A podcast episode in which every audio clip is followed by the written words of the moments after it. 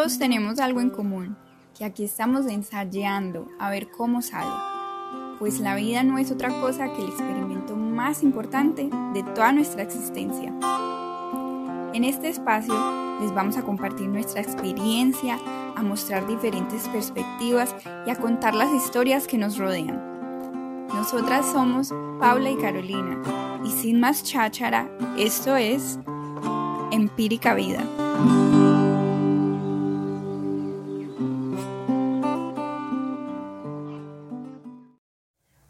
Bienvenidos de nuevo a su espacio Empírica Vida. El episodio de hoy se centra en un solo personaje, alguien como ustedes o como nosotras, con un trabajo, una familia y a simple vista una vida normal. Sin embargo, nuestro protagonista nos ha pedido el favor que no usemos su nombre real, así que lo llamaremos M. Para los que quieran escuchar la entrevista original en inglés, estará disponible en nuestra página web o en las plataformas donde pueden escuchar nuestro podcast, como Spotify, Apple Podcasts, Google Podcasts y entre otras. Y les queremos pedir el favor que si les gusta este episodio, lo compartan con sus amigos. De nuevo, mil y mil gracias por escucharnos y sin más cháchara, empecemos pues.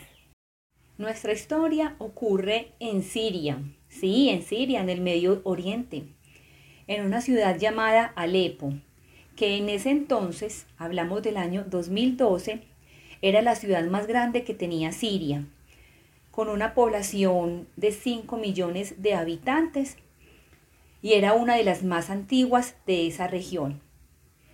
Pero en la actualidad, la ciudad se encuentra prácticamente en ruinas, producto de la guerra civil que se ocasionó en Siria entre el año 2011 y que terminó en el año 2016. En esa época, en el año 2012, muchos sirios se estaban quejando de un alto desempleo, de corrupción, de la falta de libertad política y querían como una represión al gobierno del presidente en ese entonces, Bashar al-Assad. Entonces un grupo de jóvenes empezaron a hacer unas manifestaciones, pero estos jóvenes fueron arrestados y luego torturados por las fuerzas de seguridad.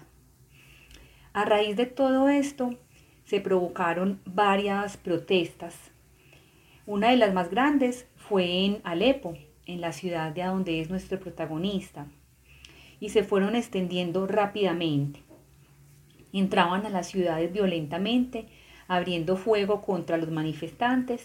Entonces todo esto provocó que más personas salieran a la calle, exigiendo la renuncia de este presidente.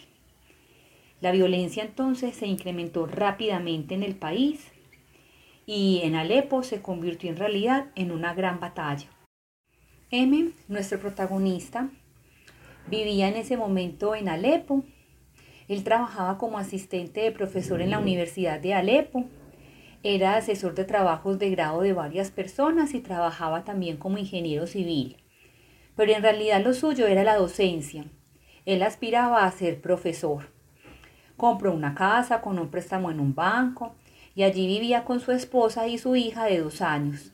Y lo que vivió en esa época no tiene nombre, pero dejemos que él mismo nos cuente su historia y todo lo que vivió.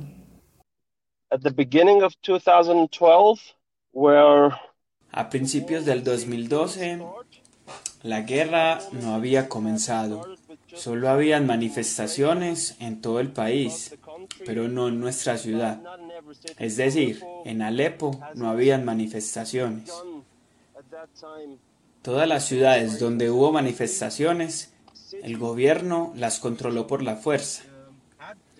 Todos pensamos que eso iba a acabar rápido, porque algo parecido ocurrió en los ochentas, y no duró mucho rato. El gobierno tomó el control del país. Así que pensamos que sería parecido y no sería tan dramático. Sabíamos que iban a haber algunas muertes, pero nos equivocamos. La situación se empezó a poner muy mal a finales del 2012. Después de varias muertes, se empezaron a formar grupos armados de resistencia. Esto al gobierno no le gustó para nada y tomó represalias, pero en Alepo fueron especialmente agresivos, no como en las otras ciudades. Había toques de queda, nos dejaron sin electricidad y sin agua para beber. Recuerdo que era el comienzo de diciembre del 2012 y fue el comienzo de un invierno muy muy duro para mí. Usábamos la electricidad para calentarnos, pero no la teníamos, no la habían quitado. No había recursos en la ciudad. Tampoco había diésel, el cual usábamos también para calentarnos. Parecíamos pingüinos en nuestros apartamentos. Todo el mundo estaba usando tres, cinco, seis capas de ropa. Cuando veía a mi hija, me reía y lloraba al mismo tiempo. De verdad, parecía un pingüino. No podía jugar con tanta ropa encima. Estaba haciendo mucho frío, como menos 8 o 10 grados, sin calefacción. No sé si se puedan imaginar eso. Durante el día, la temperatura era más tolerable, 7 a 10 grados, pero en la noche se enfriaba mucho.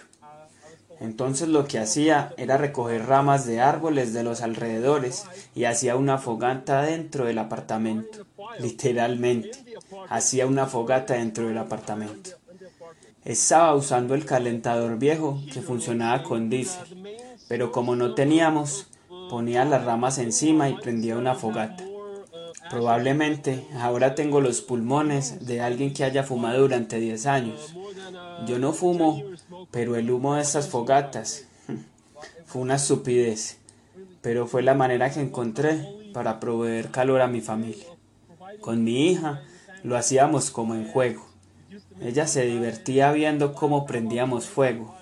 Mi esposa y yo nos reíamos enfrente de ella, pero era muy triste. No es un buen recuerdo. Espero que nadie tenga que pasar por eso nunca. Esa fogata no duraba mucho, solo dos o tres horas y se apagaba. Llenábamos todas las botellas que teníamos cada vez que venía el agua, porque venía una vez a la semana o cada dos semanas. Una vez pasé dos semanas sin bañarme. Ustedes no quisieran estar cerca de mí dos o tres metros por lo menos. Olía muy mal. Íbamos al baño y no vaciábamos en tres o cuatro veces. No somos así, eh, pero nos tocó hacerlo porque el agua que teníamos era para cocinar o tomar. Pero pensamos que era solamente una temporada, esto se va a acabar y volveremos a tener una vida normal. Pero los combates ocurrían cada vez más cerca Empecé a escuchar las granadas y las explosiones muy cerca a mi apartamento. Entonces empecé a pensar en irme del país, a pesar de que esa no había sido una opción para mí. Yo fui uno de los pocos de mis compañeros de universidad que no se fueron del país. Normalmente la gente joven que se gradúan se van a trabajar a los países ricos como los Emiratos o Arabia Saudita, porque hay muchos proyectos buenos y un buen futuro para nosotros, los ingenieros civiles. Pero yo dije, no, me quiero quedar aquí eh, cerca a mi familia y a mis amigos, no me quería ir, pero cuando la situación se puso así, yo dije, no, nuestra seguridad está primero. Y no fue fácil porque debido a la guerra todas las embajadas estaban cerradas. Los países vecinos ya no querían recibir sirios porque pensaban que iban a quedar en nuestro país y no queremos eso. Odié a nuestros países vecinos porque ellos eran los más cercanos a nosotros. Se suponía que nos ayudarían, pero no lo hicieron. M se sentía decepcionado del mundo sin tener muy claro hacia qué horizonte mirar, pero empeñado en encontrar una oportunidad fuera de Siria. Sin electricidad y sin internet en su casa, M empezó a ir a diferentes lugares donde por medio de un generador eléctrico a diésel lograba conectarse al internet. Se le ocurrió buscar maestrías y encontró una en Alemania, ¿Podría ser esta una lucecita al final del túnel? Comenzó a comunicarse con la universidad. Fue muy difícil, porque los alemanes querían todo hecho correctamente y por los medios establecidos. M trataba de explicarles que sus recursos eran limitados, que no tenía internet en la casa, que no había ya servicio de correo en su ciudad, y no podría mandar sus papeles en una carpeta de cartón sin ganchos metálicos tamaño A4 como lo exigían en la aplicación de la universidad. Pero nuestro protagonista estuvo de suerte. La universidad aceptó su aplicación y le dieron luz verde para inscribirse. Ahora venía el proceso de la visa.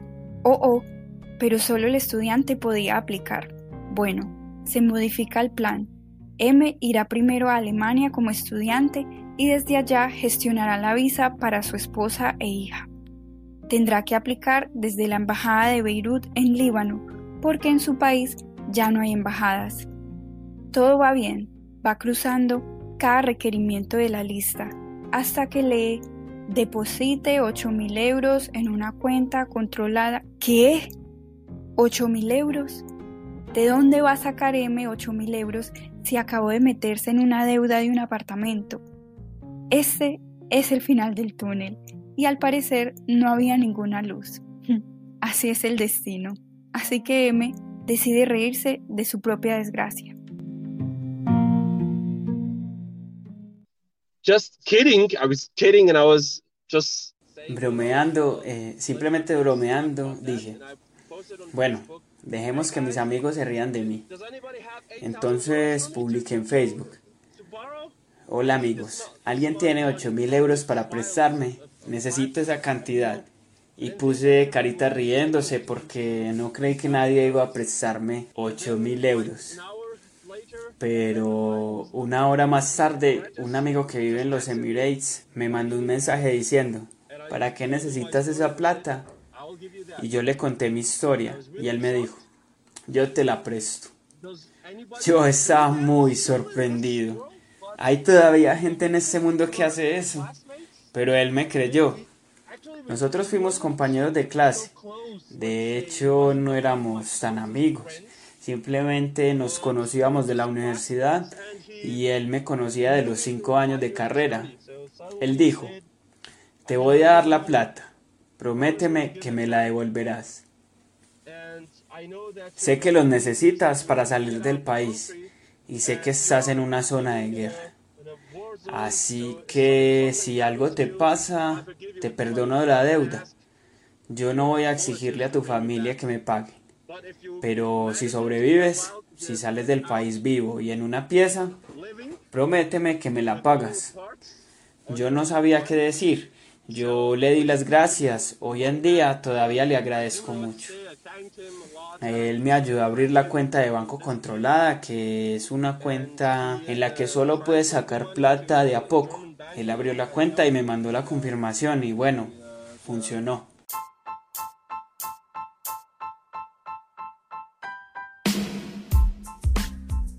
Uf, otro golpe de suerte para nuestro protagonista.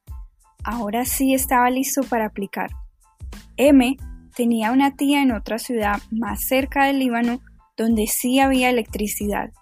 Así que dejó a su esposa e hija solas, viajó a donde su tía, terminó la aplicación y desde allí viajó hacia Beirut para la entrevista de la visa en la embajada alemana. La historia continúa cuando M viene de vuelta hacia su ciudad, Alepo. And on the way in this trip between those two cities, y en el uh, viaje entre estas dos ciudades, la ciudad de Alepo fue tomada por dos meses. Así como en Berlín tenían la ciudad dividida en el este y el oeste, en Alepo teníamos lo mismo. En el lado oeste estaba bajo el control del gobierno y en el este estaba controlado por la resistencia. Yo vivía muy cerca de esta división. No era un muro como en Berlín, pero dividieron la ciudad con muchas cosas.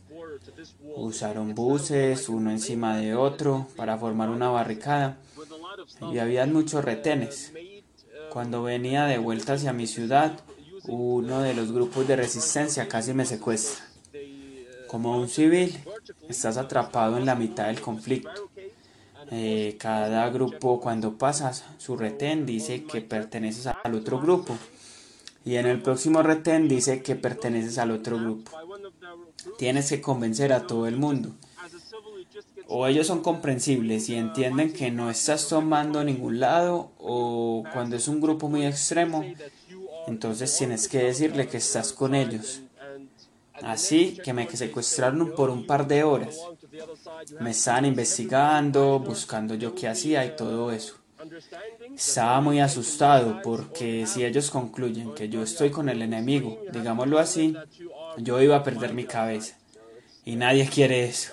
Ahora recuerdo esas historias y me río. Pero fue un desastre.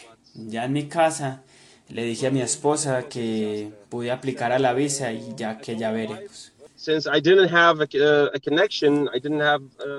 Como yo no tenía internet en mi ciudad, era como estar en la edad de piedra otra vez. Yo le dije a un amigo que vive en Líbano que estaba en espera de una respuesta de la embajada alemana en Beirut. Y me acuerdo muy bien en ese día. Estábamos sentados acobijados. Ya empezaba a hacer frío de otoño y yo estaba perdiendo la esperanza de que me iban a dar una respuesta, porque el semestre empezaba a principios de octubre y ahí estaba yo, a finales de septiembre sentado en mi apartamento sin una respuesta. Pero ese día recibí una respuesta positiva de la embajada.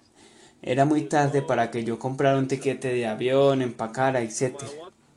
Tenía mucho que hacer y tenía que hacerlo todo en una semana, me decía a mí mismo. Cuando llegué a Alemania, encontraré la manera de traer a mi esposa e hija. No sé, eso fue arriesgado, fue una decisión estúpida. No sé cómo tuve la valentía de dejar a mi mujer y a una niña solas en una zona de guerra.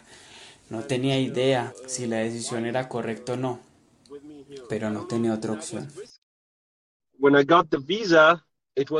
Cuando me llegó la visa, tenía el mismo problema. Tenía que irme de un extremo de la ciudad a otro para ir al Líbano, porque mi vuelo salía de Beirut, la capital del Líbano.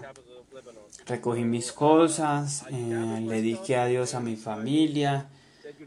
Normalmente esa travesía en carro se toma cuatro horas, no es tan lejos, pero ese día me tomó 28 horas, porque teníamos que manejar en zigzag, evadiendo todos los campos de batalla, evadiendo cada retén donde se sabe que te van a tratar mal, como ya les conté. Yo viajé en diferentes vehículos, cuatro horas en transporte público, luego tres horas en un taxi, luego otro bus, luego con la gente local que te transportan de un extremo de la ciudad al otro. No me acuerdo de todos los detalles de cada trayecto, pero fue un viaje muy caótico. Como yo era profesor de la universidad, eh, yo no podía salir del país sin la aprobación de mi jefe en la universidad y yo no tenía eso. Así que se puede decir que me salí del país de contrabando. En Siria, cada hombre debe pagar servicio militar obligatorio de dos años, pero yo no tenía eso tampoco. Así que si me cogían me iban a mandar a combatir en la línea de fuego, porque los que no estén con el gobierno los mandan al frente, a la línea del frente, para que se mueran de primeras. Al gobierno no le importa. Aunque no me la creo que como pude cruzar la frontera, si a los oficiales se les ocurría hacerme un chequeo a fondo, se hubieran dado cuenta que yo no tenía esos papeles. Pero por suerte todo funcionó. Pude salir sin que me siguieran, pero hoy en día yo sé que si vuelvo al país eh, me van a seguir. Después de toda esa odisea, finalmente M logra montarse al avión. Ahora sí, va en camino hacia Alemania, pero su corazón se queda en Siria.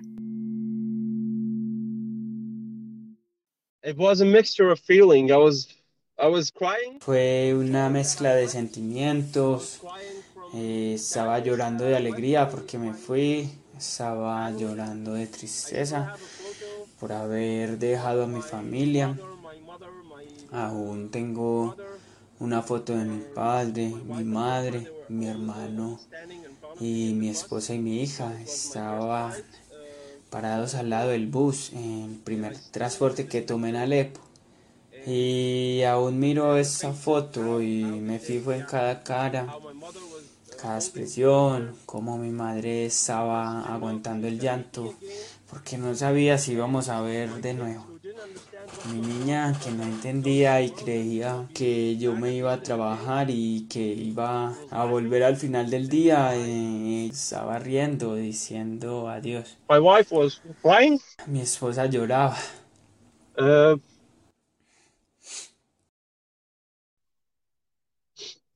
my father was trying to be strong. Eh, mi padre trataba de ser fuerte, yo, I wasn't sure that I'm gonna meet them again. yo no estaba seguro de que los iba a volver a ver. It was really tense moment. Fue un momento muy tenso.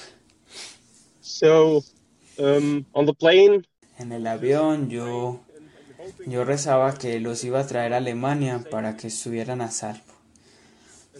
Yo rezaba y pedía por eso todo el viaje.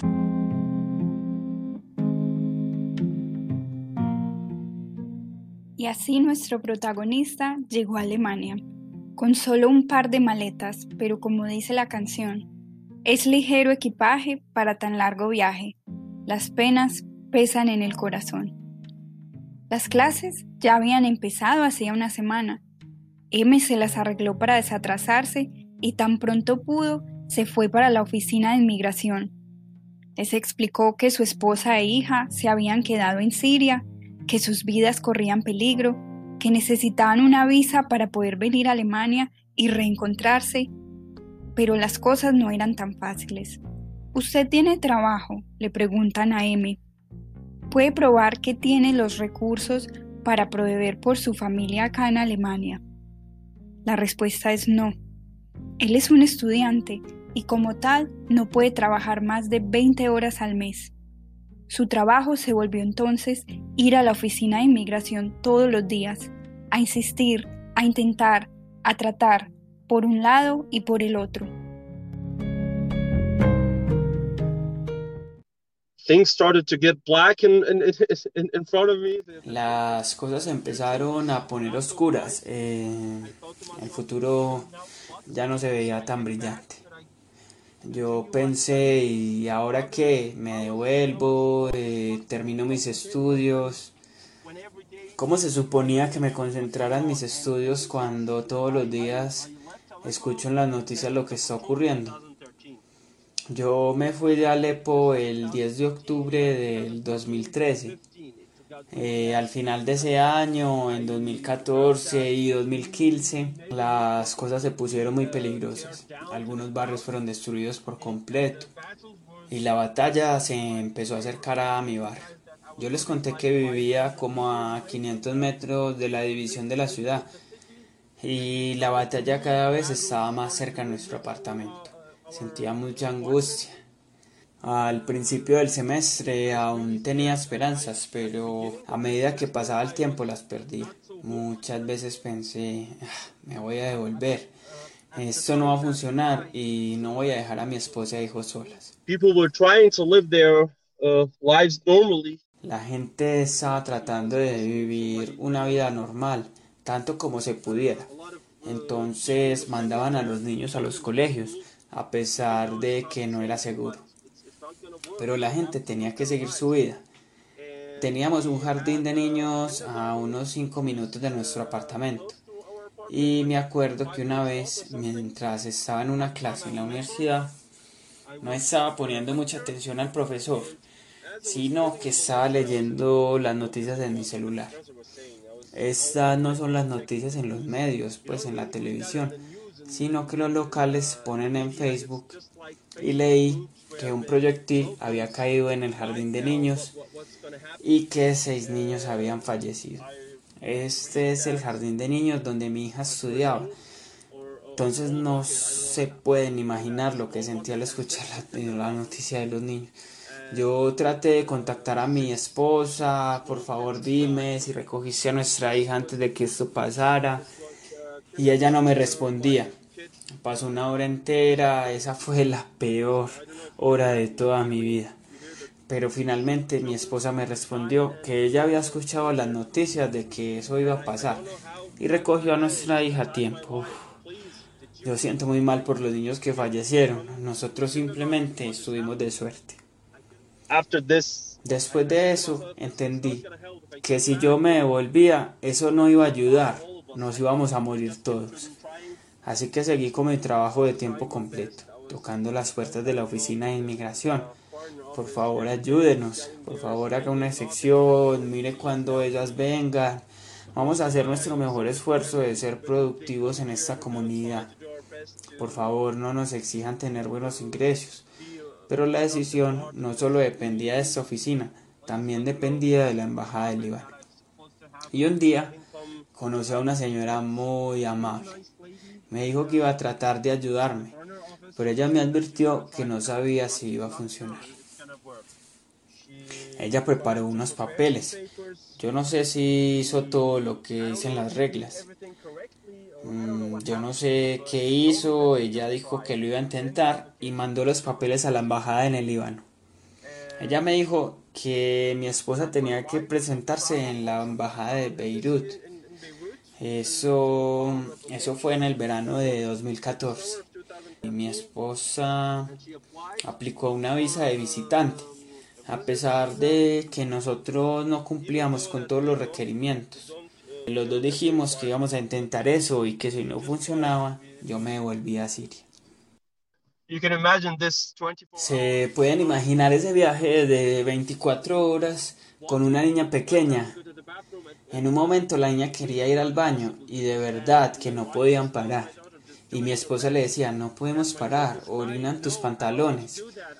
Y la niña le decía, no quiero hacer eso, yo quiero ir al baño. la niña no entendía que no podían parar. Eso es muy confuso, pero eh, así es la guerra, uno hace cosas inimaginables. Y bueno, ella aplicó a la visa y ya rezábamos todos los días que esto funcionara. Teníamos la esperanza de que el embajador o los que estuvieran encargados entendieran que esto no era una situación normal, era una situación humanitaria. Todos los días estábamos esperando a que nos llamaran. un día estaba en una clase, estaba con mi compañero que también hablaba árabe. Él sabía todo lo que yo estaba pasando y mi esposa me manda un mensaje en WhatsApp que la llamaron de la embajada y que la visa fue aprobada.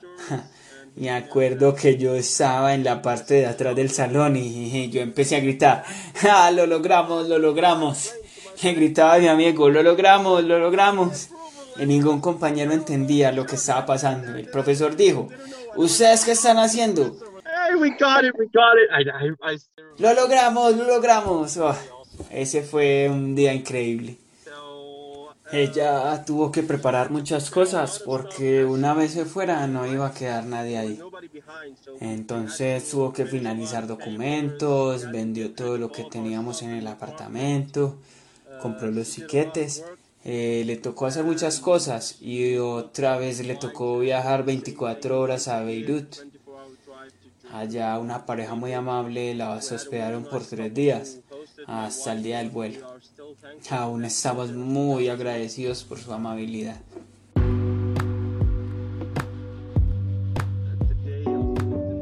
El día del reencuentro fue una de las cosas más bonitas de mi vida. Yo estaba esperando en el aeropuerto de Frankfurt. Fueron 13 meses, pero se sintieron como 13 años.